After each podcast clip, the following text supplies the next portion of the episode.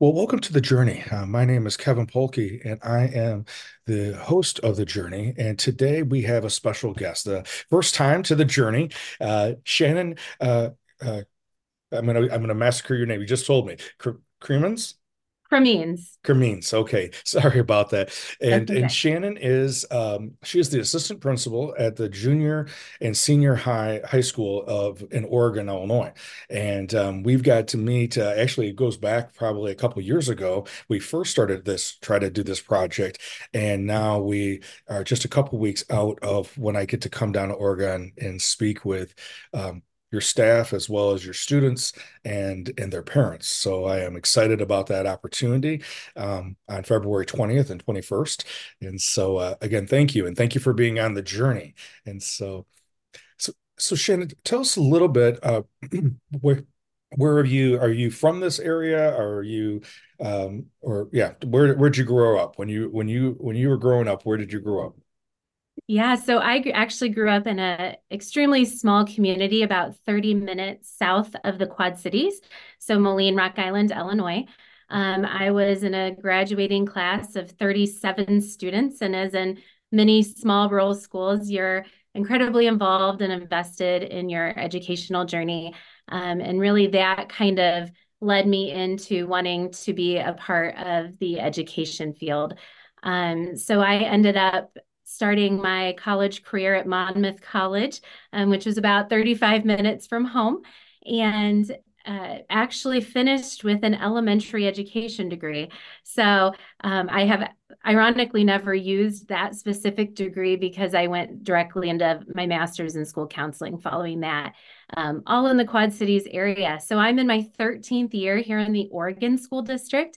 I have fallen in love with North Central Illinois. It's a incredibly beautiful place. Um, and I am very proud to be a part of the Oregon community.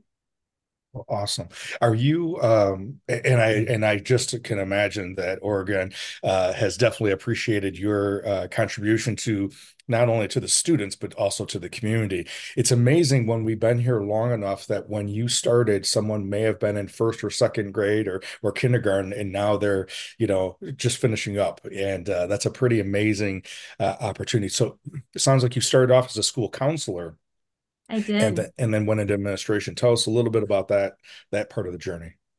Yeah, so I've just been someone who loves learning, and I'm I'm still on that educational journey for myself. Um, I doubt I will end my career in the same spot I am today, um, and I've just been kind of following a path that um, I really feel is where I can be best service to the community that I serve.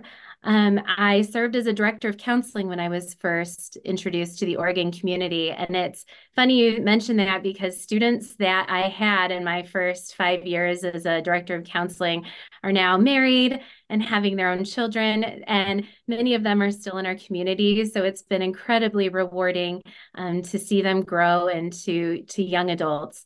Um, I then had, when I moved to Oregon, pursued my administration degree, um, just feeling driven to have more of a leadership role. Um, so I have a background as a dean of students as well, well here in the district and now as an assistant principal. Um, I also took a little side journey um, where I completed a restorative justice certificate through the Loyola University School of Law and Education. Um, so I just am really passionate in like the intertwining of how um, mental health and trauma informed um, schools tie into administration and and the sometimes not so fun things I do, such as addressing student discipline issues. Sure. So, so for the audience, if you could maybe explain uh, restorative justice, if and I know that's probably there's a lot of complexities probably to it, but if you were just going to get kind of an overall summary, what is the intention of restorative justice? What how would you do? How would you kind of share that?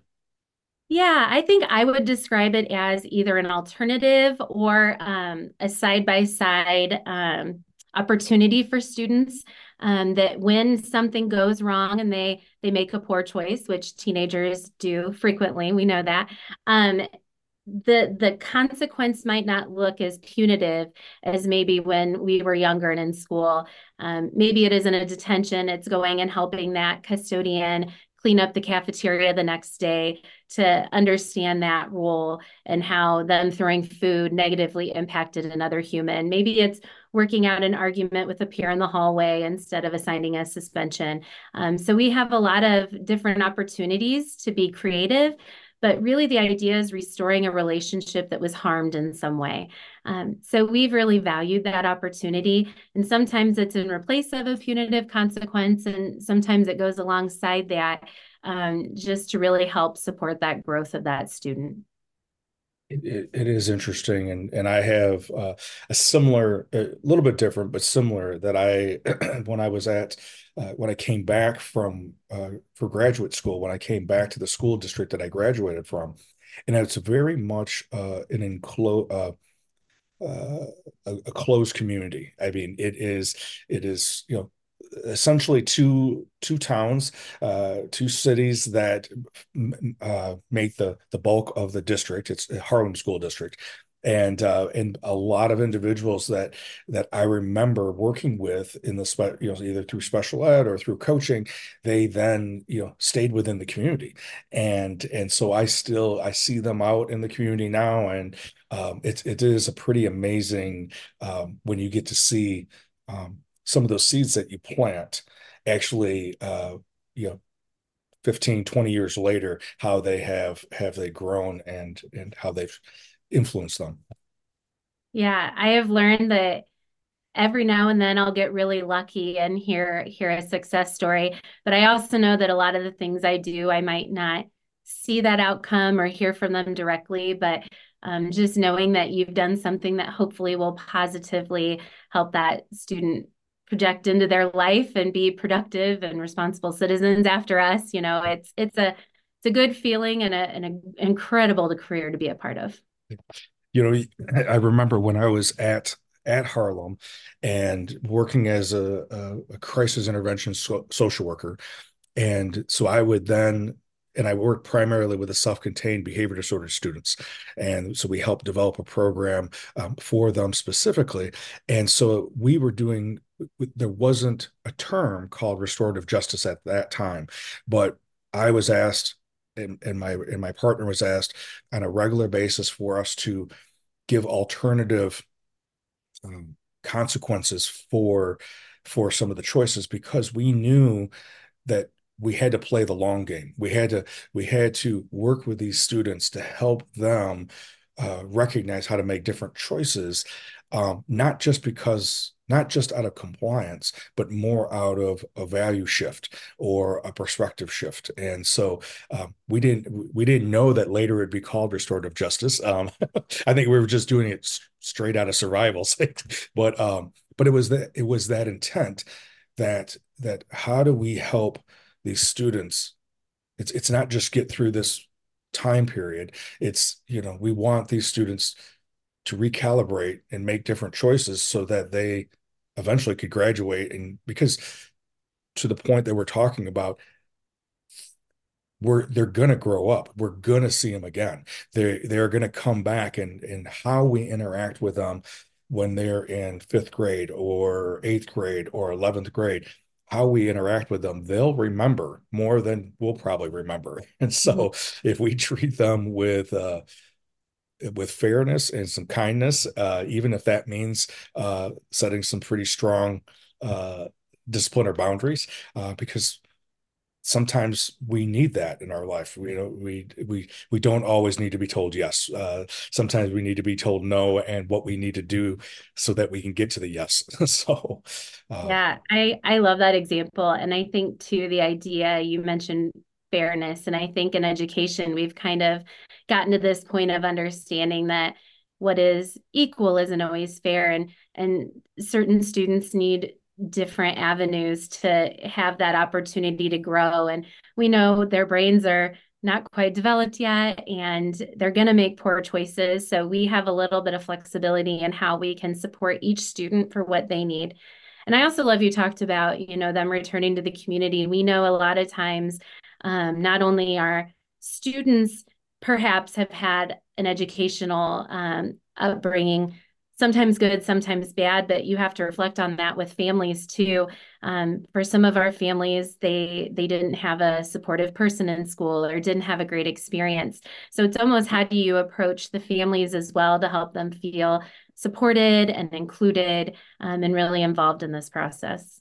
Yeah, no, I 100% agree because the student may may or may not recover from the situation but if the parents who are upset because they feel like their student has been treated unfairly or uh, they they may they may hang on to that um, well until something changes right and so because it may very much replicate what they experienced and mm-hmm. and we i know for in my in my history i've seen that happen where generationally families have had uh, problems with schools. So even before, uh, as soon as something starts happening in elementary school or middle school, that it it triggers all their experience as well. And here we go again, type of, and uh, and so I think it is super important of of what what you've been doing, some of the initiatives that you've been talking about doing, and I know we're going to get into that in a moment. Um, but uh, just to be able to make sure we play the long game. When I'm doing family counseling I remind the parents with their middle schooler or their grade schooler, I remind the parents that in 15 years, you'll be sitting at Thanksgiving and that will be an adult sitting across from you. You may want to be aware of how you're interacting with them because they'll remember the story and probably bring it up at Thanksgiving. So, yes, that's a great example. So, um, so Shannon, I know we had this event coming on uh, in in a couple weeks, and and you had reached out to me and wanted to bring in some topics of mental health into uh, for your students and your staff as well as for the community as a whole. And so, maybe tell us a little bit uh, about what, from your perspective, what are you seeing regarding mental health uh, in in the in the Oregon greater Oregon area. Um, what what are you what have you been observing? Yeah, and I don't think this is a phenomenon to Oregon by any means. I I know there's a ton of um, there's articles and research out there showing, especially post COVID era, considering if we're out of it, um, that students are they're just struggling more now with mental health than they ever have been. Um, I think if I reflect on our community specifically, um, now compared to five or maybe even 10 years ago. Um, just our number of students that are needing outplacement assistance with mental health has by all means doubled and perhaps tripled. And I know that that matches much of the statistics across our country. Um, for whatever reason, whether it is tied to the pandemic, whether it is tied to just how our community is changing, um, I believe, and I know this is part of the parent topic that we will um, cover in our community, but I know that social media and just how students interact um, virtually likely has a role in that. So we're just trying to find ways when we hear parents ask for help and students needing help, how can we support our community in a way that provides them with some education and some real concrete things they can take away um, to support their children. Yeah, and I, you know, the, when you and I spent some time talking about what we were going to be rolling out, you know, for each one of those age groups, right? It, you know, it was I, I I really appreciated your intention about, you know, how we were going to do some different talks for for each for each age group and i think you know when a when a community when a district commits to you know educating all like at shatter our silence we talk about the edu- educating um, all three major groups the young adults themselves the students the significant others um, parents aunts uncles grandparents mm-hmm. whatever it may be and then the professionals that work with them and if we get a similar message to everybody um, that because we we know that it's going to take all the community to be able to make a difference, um, even for that one person. Because there's nothing worse um, than to go to a funeral of a young person, and um, and and especially if that is a result of a of a traumatic uh, traumatic death such as suicide. And so um, so I know that you know we're going to be working with the high schoolers, um, and we're going to be talking about uh, the impact of young adult suicide and what we can do about that. And um, knowing that uh, with our research that we've done, we know that students are most likely to go to each other um, before they reach out to an adult in their life. And it's really going to be focused as much on the at risk student as it is for the, the, the peers or friends of that student that may be at risk in, in that particular talk. And then for the fourth through eighth graders, we're gonna we're gonna modify it a little bit, and we're gonna talk about how to start planting seeds that obstacles um, setbacks that they're to have is part of the growing experience, part of the growth experience, part of the development experience. So just because math is hard right now, instead of avoiding math, um, not saying that I did that in school, um, that that just just because something's difficult doesn't mean it needs to go away. We ne- we may just need to double down and figure out how that I can go through this obstacle instead of avoiding it, going around it, hoping someone takes it away. And so that one's going to be really talking about uh, uh, the development of resiliency. Um, and, and then we're going to do a modified version of, of those talks for the staff and then uh, and then wednesday night we're going to be uh, meeting with the community and the significant others and that's the one that i know we talked about and you alluded to it earlier is um, the the Surgeon General, the U.S. Surgeon General, um, declared in 2023 that our youth are in, are in a mental health crisis, and he specifically pointed to pointed to the impact of uh, social media and screen time.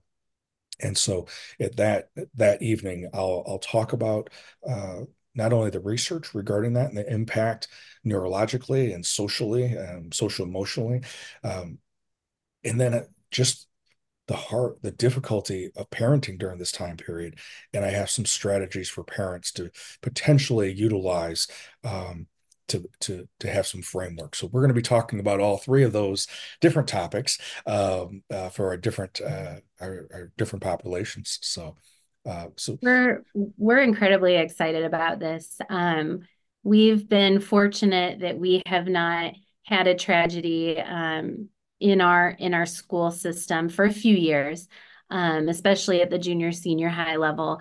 Um, that hasn't always been the case in my tenure here. So I think we've really promoted a see something, say something attitude with students.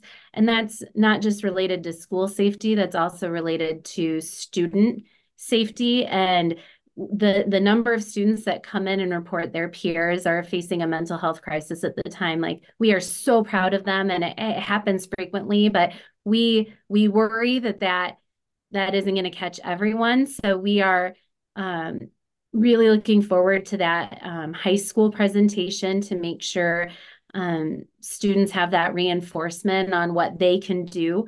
Um, i know at that level they keep a lot in and take a lot of that pressure on themselves um, to like be the caretaker for their their peers and their friends. And um, we really want to help them know how to reach out for support and then and again at that that lower level just kind of tearing that back for what we thought might be age um, appropriate and beneficial for those students so hopefully when as they grow older and face challenges we know they will it will be an incredible opportunity for them to just learn about that resilience piece that that I feel like we we have a gap in how we we teach that. Um, additionally, the parent piece is going to be huge. That is probably I feel like more a part of my job now um, than five years ago, where we're trying to give feedback to families, especially as it relates to social media and and how to monitor or block this person or how to um, promote safety.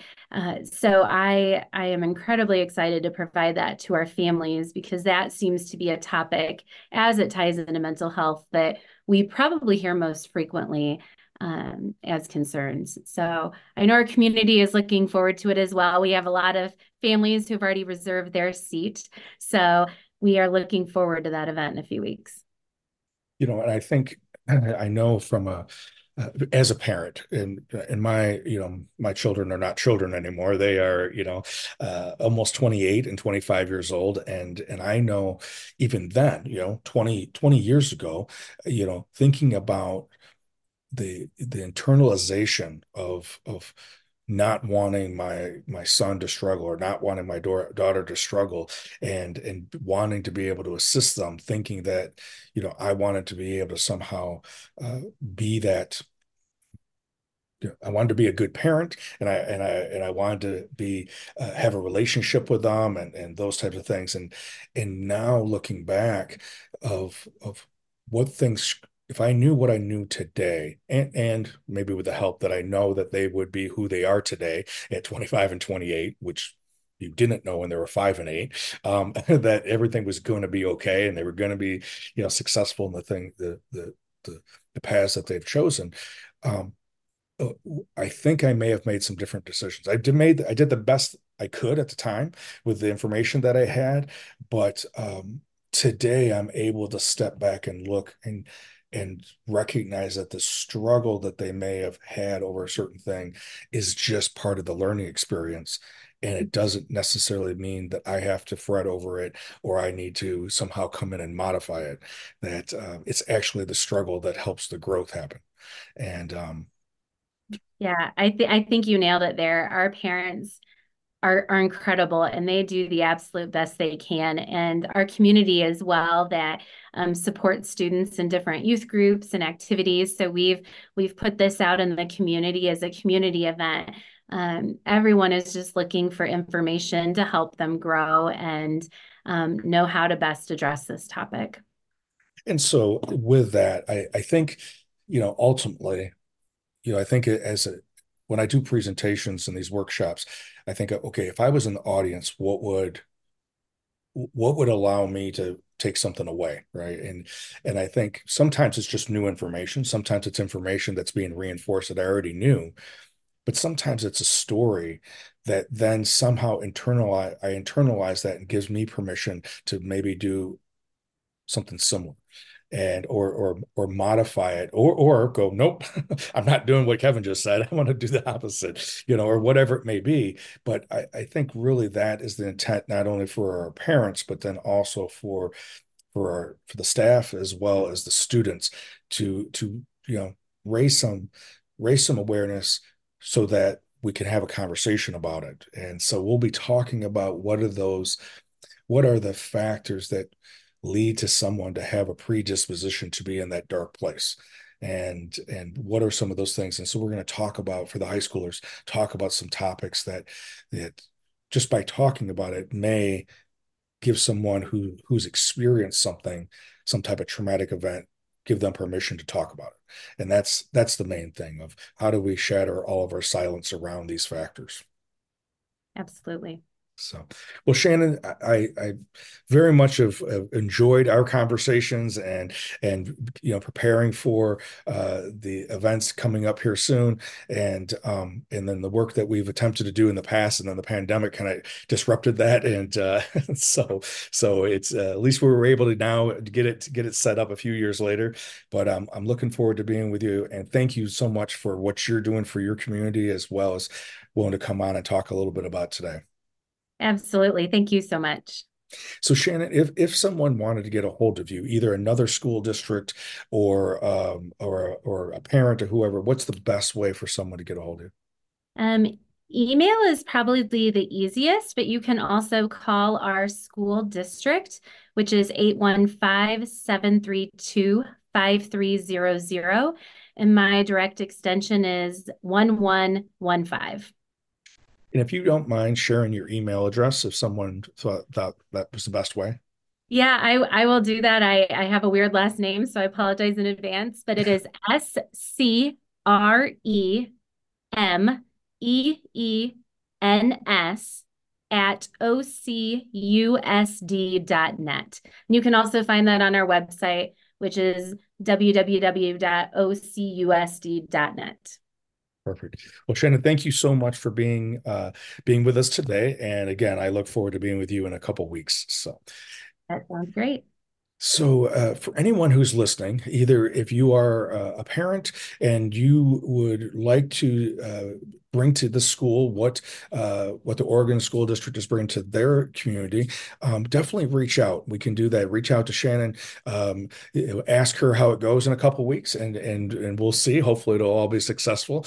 But uh, but if you know someone that may be struggling or a community that may be struggling, um, the best thing that we can do is have conversation about it and talk about it and what can we do uh, to make a difference and be a light in that darkness.